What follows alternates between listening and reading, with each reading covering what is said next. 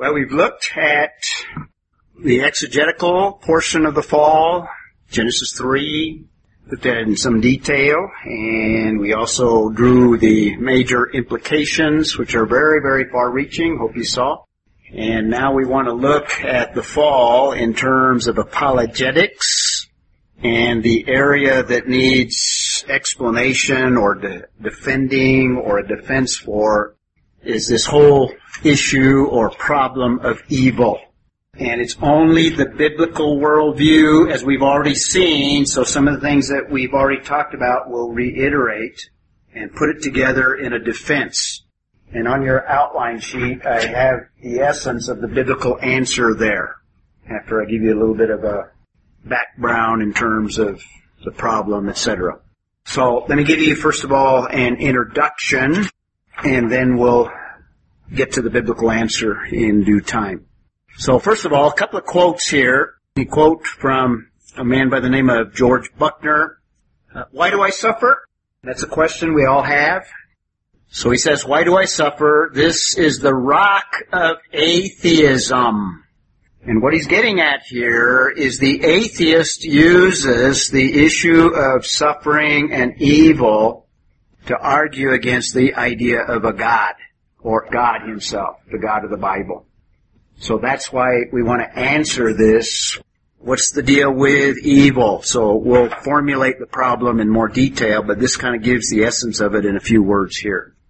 Gordon Graham says the existence of evil, both moral and natural, and I'll talk about these two aspects of evil, moral and natural, forms the basis for one of the oldest and most persistently troubling arguments against Judeo-Christianity. I mean, it didn't cause it. I mean, even if there was, there was still. You'll see. We'll get to it. We'll explain it. But this is an accurate statement. The existence of evil, both moral and natural, forms the basis for one of the oldest and most persistently troubling arguments against Judeo-Christianity. Types of evil. you guys are crazy. Types of evil. There is what's called natural evil, does not involve choices of moral agents. And when we speak of natural evil, what are we speaking of? Yeah, hurricanes, tornadoes, pestilence, floods, droughts, avalanches, meteors striking the earth, lightning bolts, windstorms, radon leaks, worms, mosquitoes, piranha. Those are natural. Does not involve choices of moral agents. Now what's the source of these natural types of evil? Source would be Genesis 3, the curse. Yeah, the curse. And there's also what we would describe as moral evil, and this is what we're more concerned about, is moral evil, this traced to the choices and actions of moral agents. And I phrase it moral agents because it's more than human. It's more than just men, generically. What is it? You answered it. Angelic, yeah. So it include angels as moral agents as well. Moral, two, two sources, two types. Now this whole area is important for a few reasons. First of all, we already said, this constitutes what the atheist would say a proof of either no God or a God that is less than what is described in the Bible. And by less than what is described in the Bible, if there's a God, then if he's a good God, why would he permit evil? And if he permits evil, then maybe he's not so good. He's a malevolent God. Or is he a powerful God? If he's so powerful, then why doesn't he prevent evil? If he doesn't prevent evil, well maybe he's not so powerful. See the arguments? So, it's important to answer the supposed proof of the atheist, and that's what we want to do. Another reason it's important, it's universal. Everyone is affected. All of us suffer to some extent, some more than others, obviously. And all have suffered throughout history, since Adam and Eve. There's been none that have been immune from suffering as a result of evil. Thirdly, it's reality. It exists. And the issue is, is there a design behind it? Is not, in other words, is there a sovereign God who knows what he's doing and has it under his sovereign control? Is that true? Or, as naturalism says, it just exists. Grow up, cope with it. So it's there. Now there are some that deny it. Gnosticism tended to deny the existence of evil. Who today denies the existence of suffering and evil? To some extent, New Age. To some extent, but there's a specific, specific uh, religious group. Have you ever heard of Mary Baker Eddy? It's an illusion. Christian Science. Yeah. But it is a reality, so it's important. Fourthly, just on the practical level, I think this apologetic will help us in dealing, because we all suffer, so it'll help us to understand it and respond to it rightly. So it is important. We don't want to ignore it, so we want to understand it. So that's your little introduction. So here's the problem, and theologians have formulated it in different ways, but problem in terms of who God is, first of all, if God, and I've already alluded to it, if God is all good, and He could will good, and He does will good, why does evil exist? If God is all good, and He desires good, is there something wrong with God? Secondly, if God is omnipotent, and God does His will, then why doesn't He exercise His will and His power to prevent suffering and evil? And the reality is evil does exist, so the atheist takes the, the, existence of evil and argues that God must not be omnipotent or God is uncaring and does not exercise his will against it, or God is not all that good such that he does not will good to overshadow evil. And he points to holocausts and mass murder and plagues of the past and all these things, wars and all the things that man does to himself. So that's something of the problem. Number four, the conclusion, God does not exist, or He's not all good, or He's not omnipotent, or both. And when I say both, all three, I guess. That's the problem. That's the problem of evil in terms of answering the issue that the atheist raises. And you might even include God doesn't care. God's not a caring God. See the problem? So when they throw that in your face, how do you answer them? Well, that's what we want to do. Try to answer them. And I've already somewhat alluded to the views. In general, in our culture, the unbelieving worldviews of our culture, evil is just random, just exists, just happens. Men are involved, but it's just there. Remember, it's not bounded, it's just what is, it's just what exists. More specifically, naturalism actually turns it and distorts it, turns it totally around. If there's no suffering and no death, then you can't have the survival of the fittest. There's no survival of the fittest. And if there's no survival of the fittest, according to the naturalist, then there's no what? Then there's no evolution. And if there's no evolution, then there's no what? No progress. No upward movement. And therefore, the conclusion that the naturalist has to conclude, the conclusion is evil must be good. Because evil produces the survival of the fittest that moves evolution to this progression such that you have a movement to higher and higher organi- organization. First if there's no suffering and death, where did that come from? Was the premise of that? Well, it just exists, it- but if there's no suffering in death, in other words, it just exists, yeah, there is suffering, it just exists, and if there weren't, then uh, there'd be no survival of the fittest, and there'd be no evolution, there'd be no progress. Okay? Now that's a false concept. And I just mentioned uh, there are some that deny that it even exists, that it's an illusion in uh, the first century, Gnosticism to some extent, New Age to some extent today, and Christian Science to some extent today. But they are a very, very small minority and always have been in, in history. Thirdly, biblical view is that evil and suffering is abnormal. It's not the way God created all things. He created all things very good. Something went wrong. And that's key. We'll get to that. And what we will expound is the biblical view. So that's the problem. Men have proposed different solutions to the problem. The atheist, what he has proposed is he uses it to deny God. The naturalist also denies God. The polytheist limits God. Dualism diminishes God. Gnosticism distorts and denies God. Pantheism diminishes God as well. So all of these solutions fail. None of them have hope.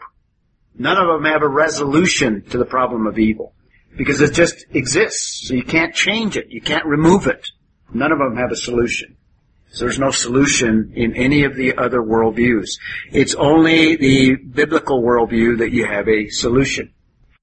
And that's what we want to expound next.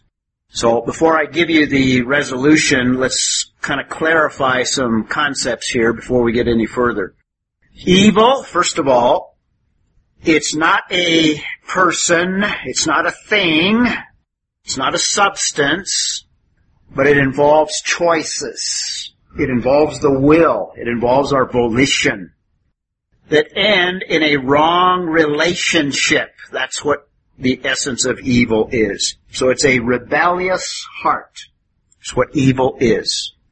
Remember, Satan had no material existence, but he became the embodiment of evil by rebelling against God. His choice produced evil. So keep that in mind. It's not a thing. It's not a creature. It's not a being. It's not Satan himself. It's choices that result in the relationship or broken relationship be- between man and God or angelic creatures and God. Another clarification. People speak of free will. I don't like to refer to our volition as free will. The only ones with free will were Adam and Eve and one other. Who's the one other? Jesus Christ. Because he had no sin. Jesus, and, and obviously God's, only God, His will is free. Because of sin, we no longer have free will. I like what Luther described when he said that man's will is in bondage, is the word that he used. Because of the sin nature, our will is always affected by sin. So we cannot really say that it's free. Now we have volition and we are responsible for those choices. But those choices are always tainted by sin and those choices always are damaging to the relationship to God. It's only what God has done to restore our will to be able to respond in obedience. So let's clarify that. Another thing, in terms of creation, the creation also is cursed. And as a result of that curse, we see expressions of evil even in the created realm. We talked about as natural.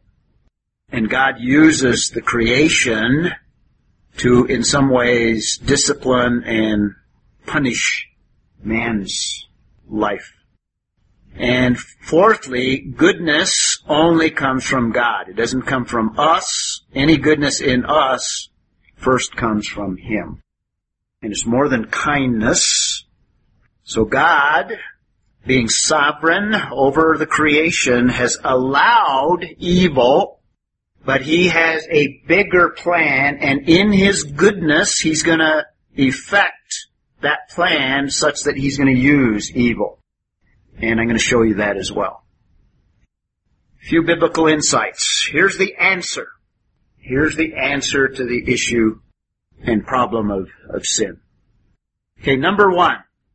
We always start with God. God is the creator of all and He is sovereign over all. God is sovereign over all.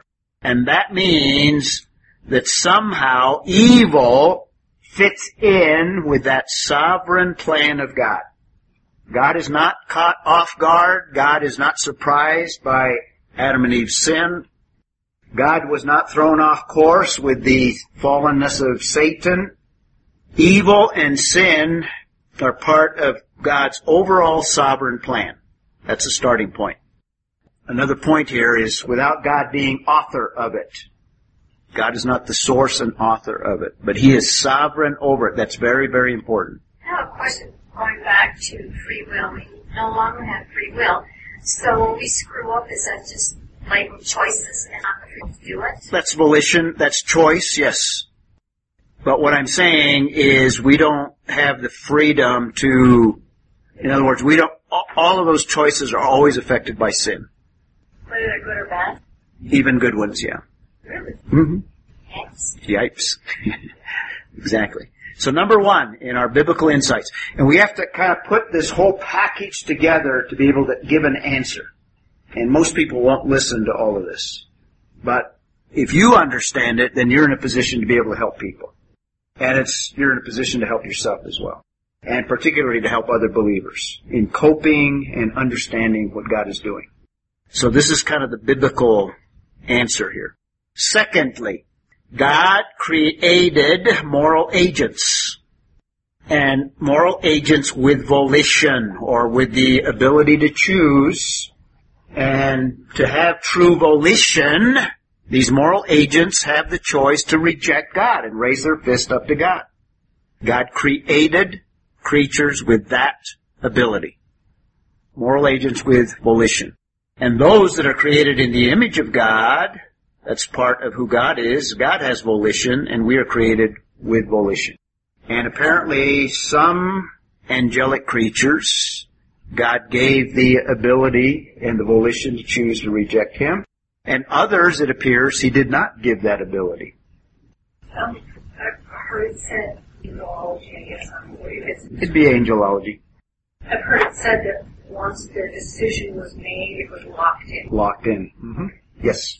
Yep, that's, that's what seems to be biblical Now, the ones, angelology. The ones that weren't given a choice, are, is that like a difference between cherubim, seraphim? The Bible doesn't tell us what choices they had, and perhaps if they were given that choice, they chose to worship rather than rebel. Yeah, Bible's silent on that one. He could have, had he so desired, created moral beings without that choice, without volition, without the ability to choose evil. And it's possible that some of the angels would be examples of moral agents that either made a choice or if they did not have a choice, they were preserved in a state of holiness and others were permitted to choose evil. But, and Jesus Christ, you would put him in that category. Jesus was a moral agent without choosing evil. Thirdly, we do know from scripture moral agents choose evil, have chosen evil. Thus the fall of Satan and the demonic world and thus the fall of man. We just studied that. Adam and Eve had the ability to choose to reject what God said. Thus the fall. Number four, well, before that, uh, we mentioned the origin of evil is where? Not on earth, but heaven, angelic creatures, or at least one, and then later others. And in terms of mankind, sin came to earth via the first man and woman. And both are held responsible. The natural realm, number four, the natural realm is affected by the fall of man and affected by evil. Most striking example is the second law of thermodynamics that we've described. Number five, God is not the author of evil. Bible describes him as holy, separate from evil. Job 34:10 says, Therefore listen to me, you men of understanding, far be it from God to do wickedness, and from the Almighty uh, to do wrong. God is not the author of evil. Now, you have to stress this and make this crystal clear, because this is at the heart of the atheist argument. Evil doesn't come from God. He has a tendency of blaming God for evil if God exists. And there's many passages. We, we read the Revelation, uh, for, what was it, eight passage? I can't remember. That comes from Isaiah 6, 3, which is holy, holy, holy is the Lord of hosts. The whole earth is full of His glory. Just a handful of passages, Isaiah 57:15, for thus says the high and exalted one who lives forever, whose name is holy.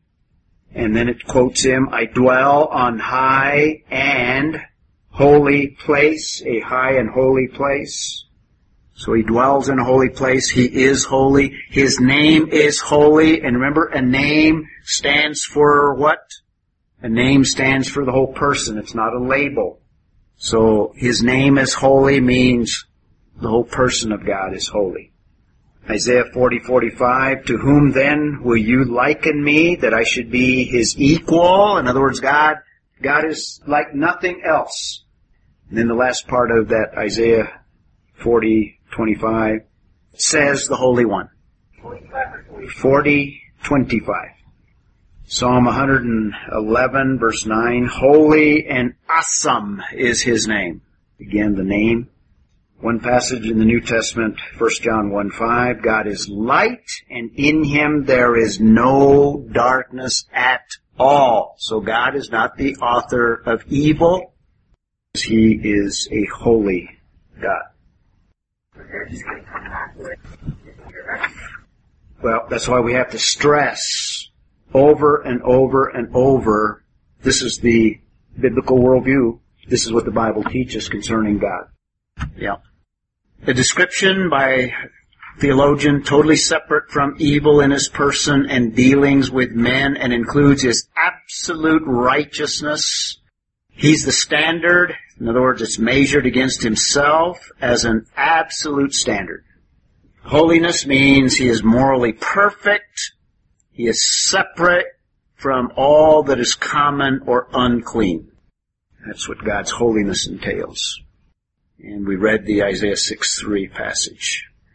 Number six, not only is God holy, but God is all powerful.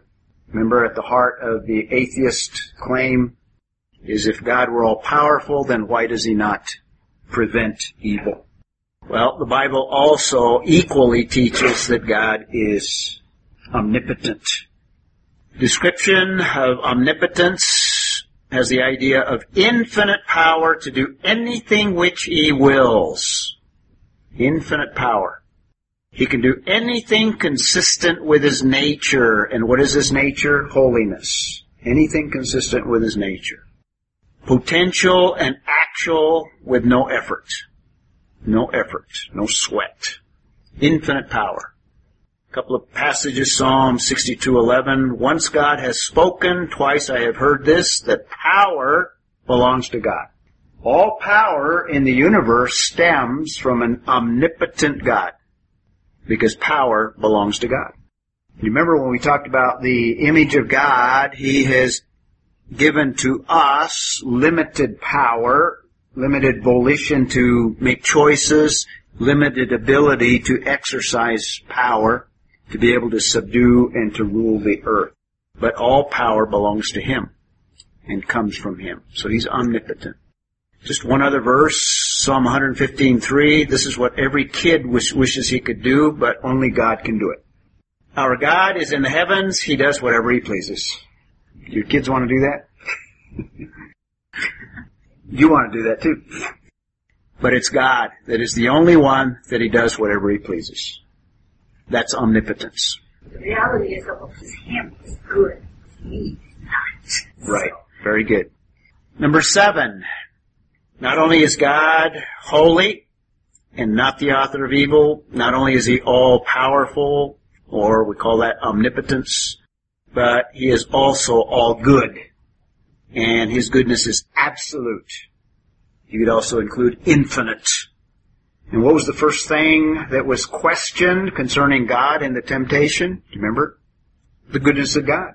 Did God really say that you can eat from all of the trees? Indeed, God is all good.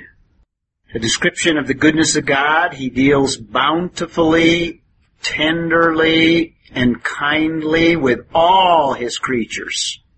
And that includes the unbeliever. The unbeliever experiences common grace. He receives good gifts, James says in 119. So he deals bountifully and tenderly and kindly with all his creatures, including angelic creatures. He is the source of all in the universe that is good. As Connie said, goodness does not come from us. He is the source of all good. That was the first perfection that it was attacked. I mentioned that. And there's many verses, just a handful of them. Psalm 145, 9. The Lord is good to all. He summarized that up here. And His mercies are over all His works. So everything that He does is motivated from goodness. Psalm 25, 8. Good and upright is the Lord. Therefore He instructs sinners in the way. Even sinners receive the goodness. Psalm 135, 3. Praise the Lord, for the Lord is good. Sing praises to His name. For it, His name, is lovely. And a good New Testament passage, Jesus says, I am the good shepherd. And He means absolutely good. The good shepherd lays down his life for the sheep. That's the epitome of goodness. His word is good. His will is good. All of his works are good because his nature is good. Number eight. God is a designer of all things and he has a purpose behind that design. And we've been mentioning over and over world history is God working out those purposes? So this tells us that God must have a design and He must have a purpose for evil. Must fit into that plan. And we're not going to have time, our time is short here, but next week we will begin by giving you something of that plan and I'm going to give a lot of passages that support this idea that there's a plan behind it. And what God is doing in this design is basically displaying His glory. God is displaying His glory. That is an interesting galaxy, yes. so when they say out of everything bad comes out something good, would you say that kind of describe evil? Uh, yeah, it, yeah, it, yeah, that's kind of a secular way of putting it. In other words, there's a more biblical way that we'll express it. Oh, okay. Yeah. It's kind of a wishful thinking way of expressing it. We'll express it better. What I want to do is give you kind of how does God display His glory through evil? And I think that's the bottom line. God is going to use evil to display His glory. Let me give you some passages that you can look up in the meantime since we don't have time and you can read them on your own and then next week I'll give them to you and you will read them and we'll expound them. Look up John 9, 1 through 5. And there's some others that we'll look up, but let me look up Romans 9, 12 through 18. That's an interesting one. Actually, not include all the way to 22. Romans 9 through 22. And you can read the first two chapters of Job. We'll look at them as well. All of these give us insight to this problem of evil. Let me just summarize here. I'll remind you of all of these, but we'll focus on this one next time, the number eight. But the answer to the problem of evil cannot be answered simply. I think you have to kind of build a case, and what I've tried to outline here is the case in terms of giving a, an answer to the problem of evil. And that case, number one, it starts with God is creator of all things and He's sovereign over all that He's created. Sovereign over the universe. He created agents, moral agents with volition. These moral agents in time fell, or at least man fell in time. The natural realm is affected by that fall. So we have to deal with the natural realm in dealing with evil. God is not the author of evil. That's kind of the heart of it all. He's holy. God is all powerful. We call that omnipotent. God is all good, and He's good in an absolute sense. We're good in a relative sense, only as we express His goodness.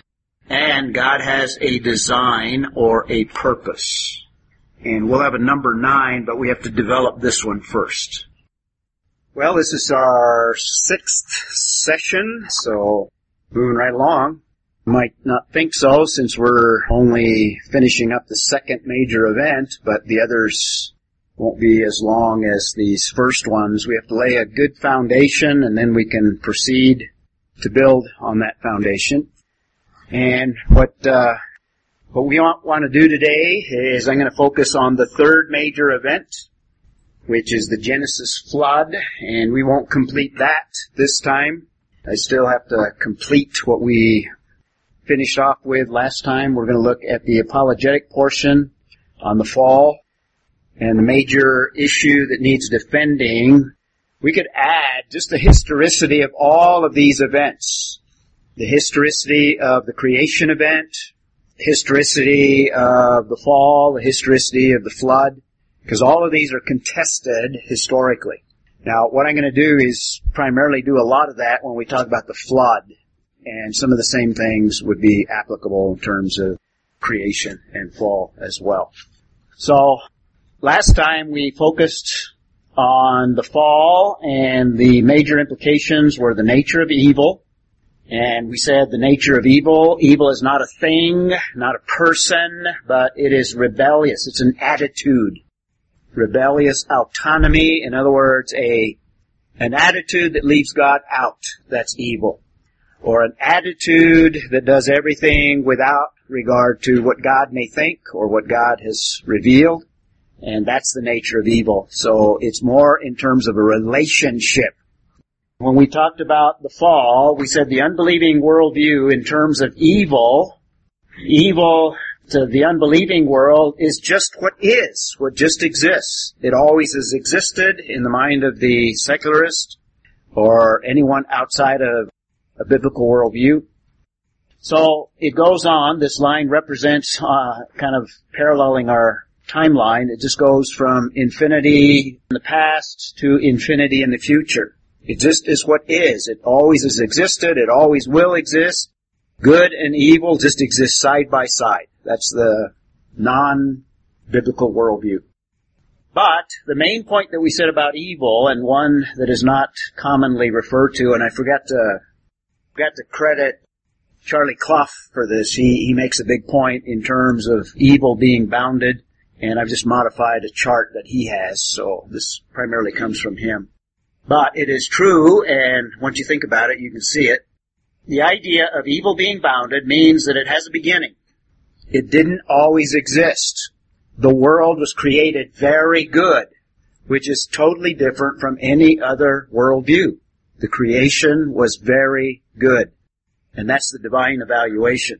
So, evil is bounded in the sense that it has a beginning, and it is bounded in terms of the other end as well. But before we get to that, it's only the biblical worldview that uh, we have someone outside of the creation that deals with evil, that is not evil, and is not the origin of evil.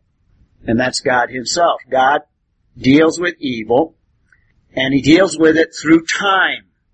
In fact, every judgment of the Bible is God dealing with evil, which ultimately God will deal with evil or dealt with evil on the cross when sin and evil were judged in an ultimate and in a final way.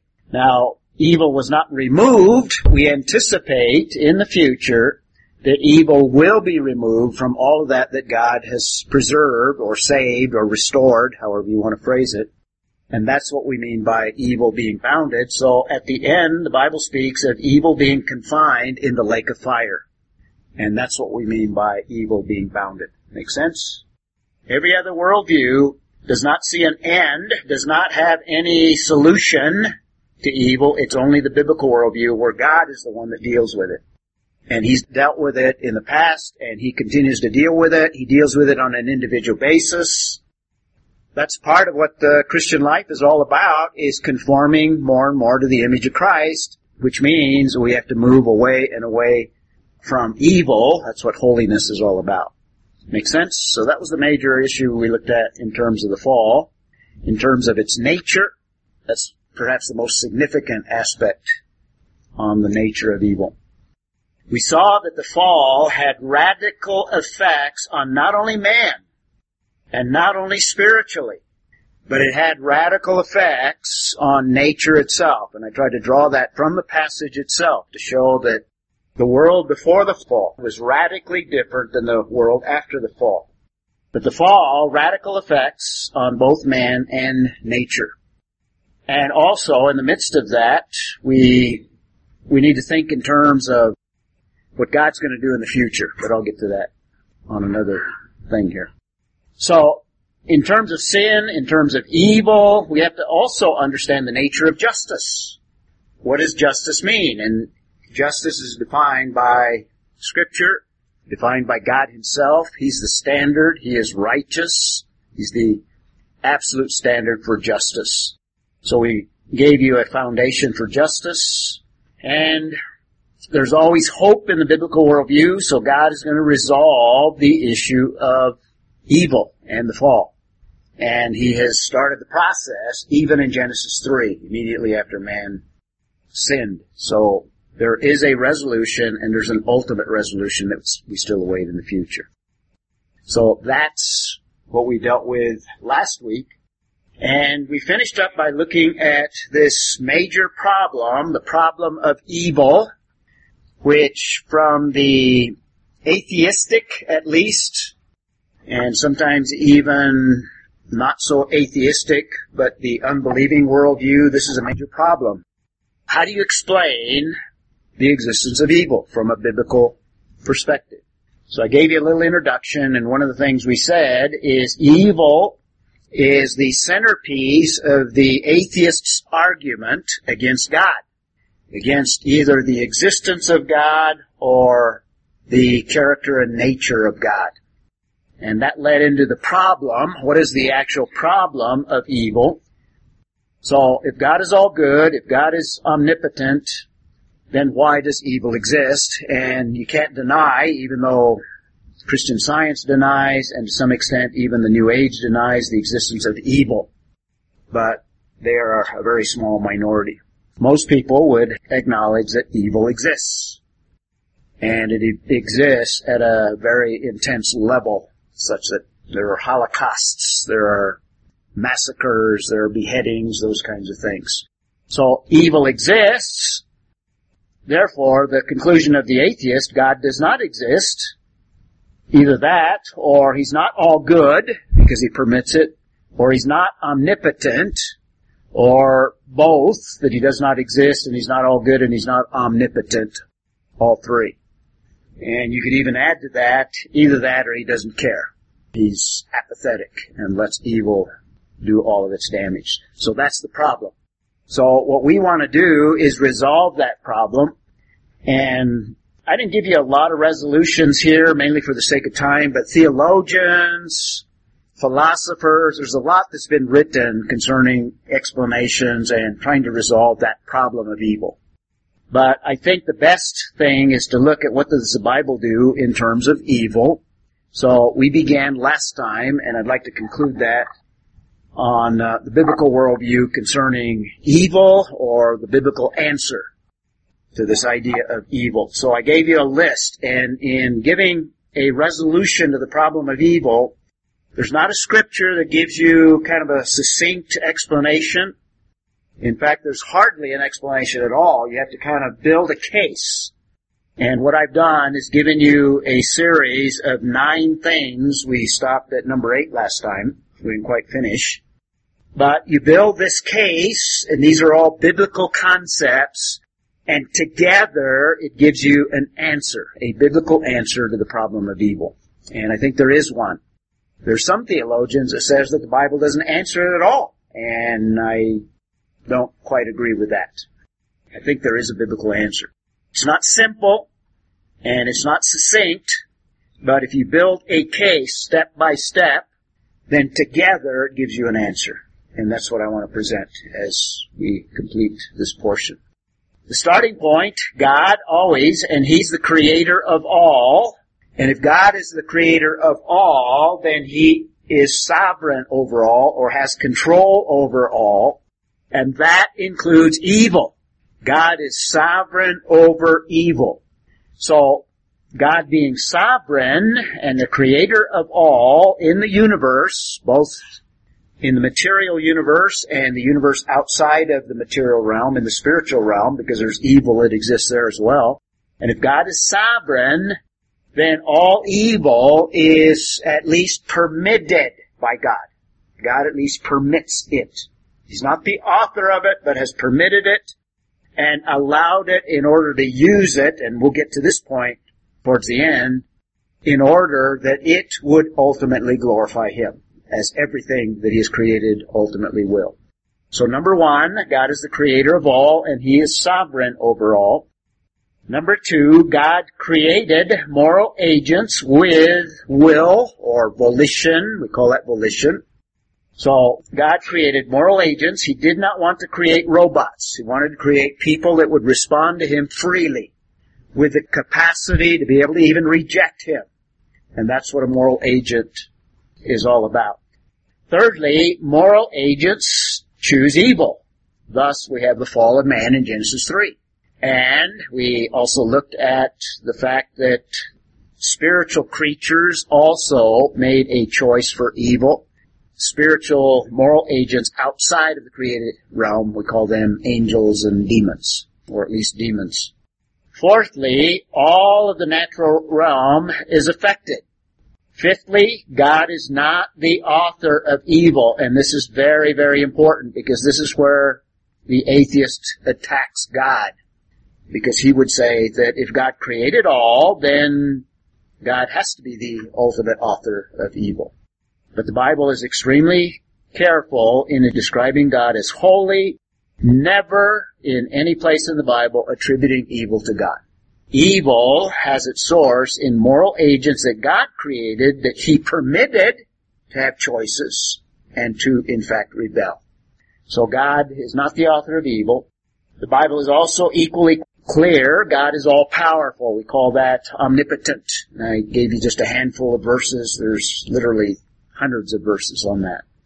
God is also all good, so we could defend the goodness of God as a perfection. And He is absolutely good. And eighth, we said God is a designer of everything that He has created. He has a design behind the creation. And if He is a designer of the universe, then we can conclude that there must be a design or a plan that God has in terms of evil. So there are purposes for all things, and the purposes that God has would also include evil. Does that make sense? And that's where we left off last time. So what I'd like to do is give some passages that seem to indicate that God has a design and uses evil like he uses everything to ultimately bring glory to himself. So evil ultimately will bring glory to God. So let's look up some passages and we want to read them. Would first of all, let's look up. Probably need to kind of lay a foundation of the glory of God. What is meant by the glory of God? So let's start with that one. Loretta, you want to look up Exodus 33, and Mackenzie, you want to do Proverbs 16 and John 9. Mark, you want to do John 11 and Romans 3 and Romans 9. You got Romans 9. Loretta, you want to go ahead and uh, read Exodus beginning in verse 18 through 20, 33, Exodus 33, 18 through 20. I think what we have here is something of an explanation concerning what it means when the Bible refers to the glory of God. What is the glory of God? And this isn't the only passage, but it's one of the clearest ones in all scripture. So begin in verse 18. Then Moses said, I pray you show me your glory. And he said, I myself will make all my goodness pass before you in the name of the Lord. And I will be gracious to whom I will be gracious, and I will show compassion on whom I will show compassion. But, he said, cannot see my face, for no man can see me live. Okay. Now skip to chapter 34, because it's going to continue there.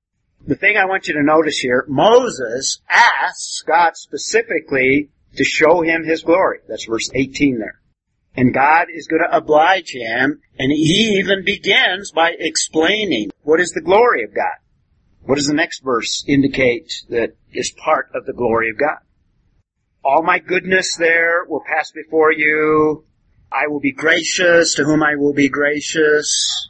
I will show compassion on whom I will show compassion. But you can't see me directly. I'm going to display who I am by displaying attributes or perfections. Now in chapter 34, notice what it says, read 6. Here's kind of the answer to Moses' prayer. You want to read that one, Lord? 34, 6.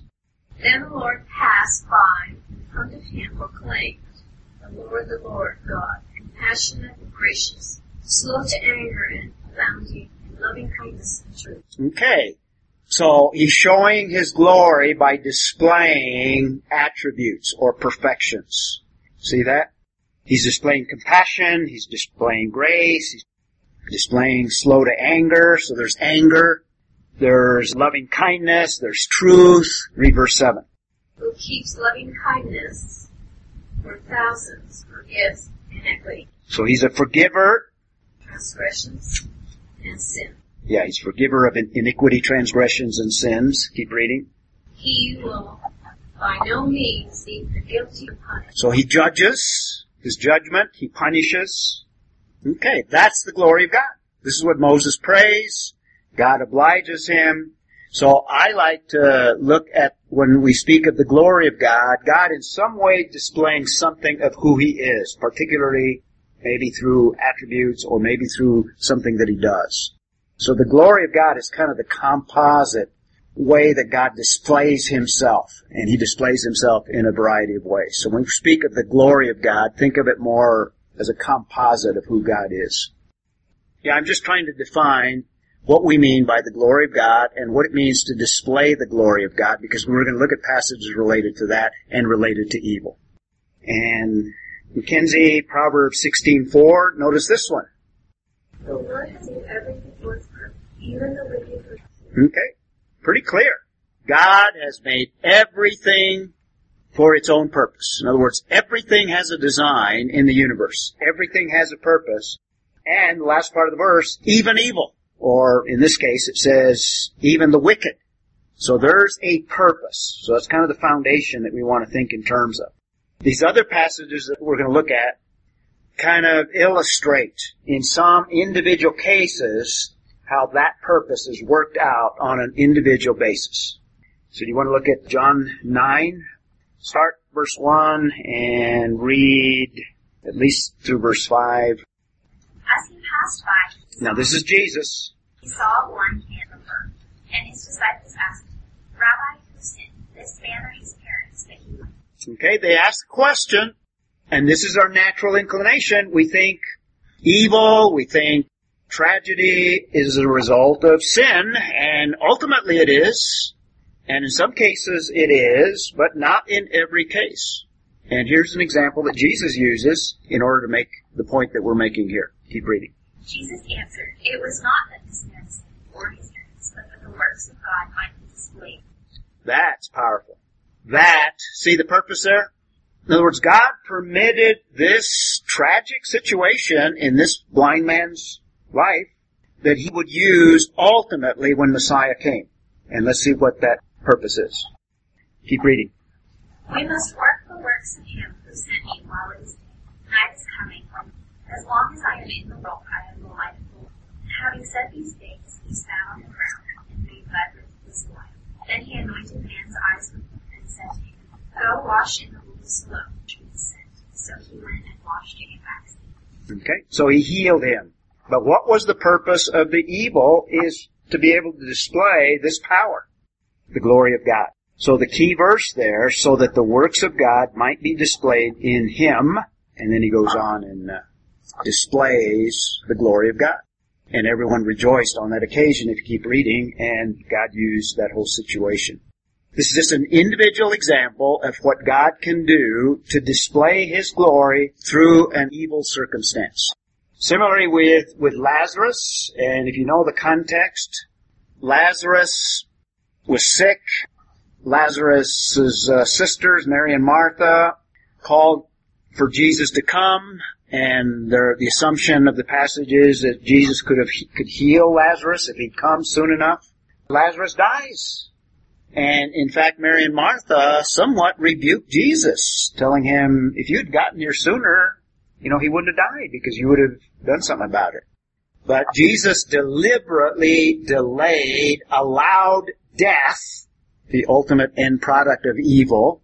He allowed it in order for this circumstance to take place. Mark, uh, you got read four and then skip to verse six.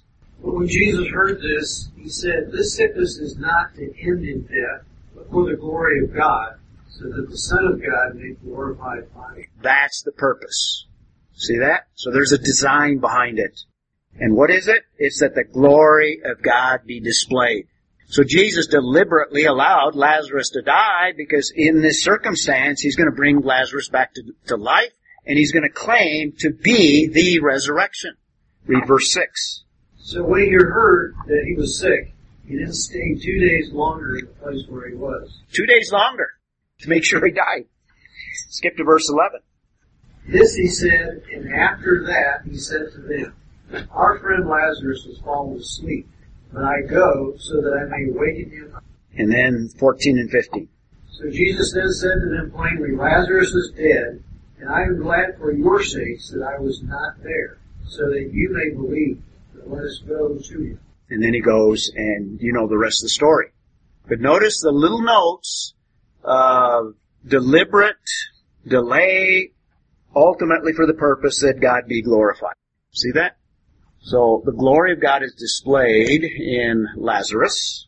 Let's look at another one. Notice who's got, kind of you got Romans 3, read 3 and at least through verse 5 and I'll probably Romans 3. What so does not have hither lack of faith? Not at all. Be true and everyone, as it is written. Of God God is unjust. Okay. But notice verse 5, but if our unrighteousness demonstrates the righteousness of God, so even the evil of the unbeliever demonstrates the righteousness of God in that God saves and brings people into a righteous relationship. And every salvation is a demonstration of the glory of God. Every salvation experience bringing an unbeliever to faith, God displaying His glory. Example there. Now Romans 9 is real powerful. And Linda, you've got, there's several there. In fact, uh, Loretta, do you want to look up Exodus 4.21? Romans 9, 17 and 18. Now the context of this, Paul is relaying the situation of the nation of Israel in Egypt under the Pharaoh before the Exodus. And the Pharaoh, remember, God brought ten plagues. That's the incident that is in view here. So read 17 and 18. Scriptures that puts this Pharaoh. For this very purpose I agree that I may demonstrate my power. Notice the whole earth. We're going to stress that when we talk about the Exodus. What happened at the Exodus is God displayed His glory through a rebellious, hardened heart Pharaoh that refused to let the children of Israel go. And God used ten plagues to bring all that about. And it says for this very purpose, He raised him up. So He uses evil to ultimately display His glory. That's the point I'm making here. You see that? Did you read verse 18? He hardens Pharaoh. And in the text, the text tells us that Pharaoh hardened his heart, but it also tells us that God hardened his heart. And Paul is bringing that out.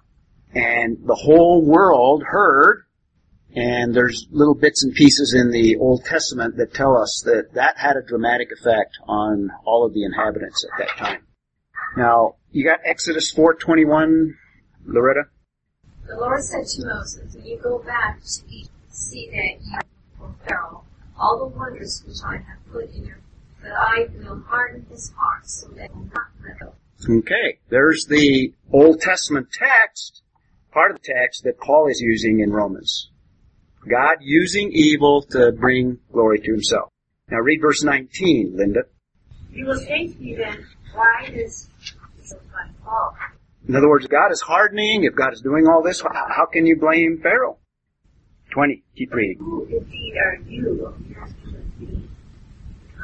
Does what is boldness say to the why Does the father no right to say what vessel, essential needs of? But what God, willing to demonstrate wrath, Okay, the whole point there is that God used Pharaoh, an evil, rebellious man, and it even seems that God is even involved in part of the process of hardening him. The text makes that real clear, both in the book of Exodus and Paul brings that out in Romans chapter 9. Read uh, Romans 9:22 as well. Yeah. Since you were here. But what if God, oh, that's what we just, what if God willing to demonstrate has endured Ah, objects? And what if he is the glory of the objects? Okay. And he did so to make known the riches of his glory. That's the whole point. Upon vessels of mercy prepared beforehand for glory. In other words, in the plan, and as you say, every aspect of history has a place. And we have this one with an explanation. Mackenzie, do you want to look at Job? And you want to do uh, Holland Romans 5 8? Mark, you want to do 1 Corinthians 4 9? Connie, Ephesians 3. Linda, 1 Corinthians 11. You got Job? Job 1, read 6 through 12. Now there was a day when the, same also came where had come say to the Lord, of going to and fro and from walking up and down, you considered my servant a? Then Satan answered the Lord, have you not put a hedge around? You will bless the work of his hand, but stretch out your hand and cast to your face. Behold, he has and made against him. Okay. The whole point, and that's kind of the central passage of chapter 1, chapter 2 has a similar passage. Whole point of that is that Satan can only put out evil that God permits. It's all within the permissive will of God. And the whole story of Job, Job never really gets an answer as to what God is doing. Job didn't know about chapters 1 and 2. We're given those two chapters as an explanation concerning what God is doing. So everything that Job is experiencing, the, the horrendous evil that was placed upon him, what it did is at the end of the book, what does Job do? He just praises God. He just gives glory to God. So all of that had the design and the purpose in the life of Job that he would glorify God.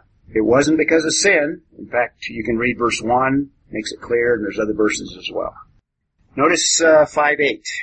Okay, Romans 5 8, Holland? But God shows his love for us in that while we were still sinners, Christ died for us. Okay, he demonstrates his love towards sinners in reversing the effects of sin and, in fact, even the presence of sin. So there's a verse that you can add. Angels are observing, and God is displaying his glory to angels. Let's take an early break to the flood.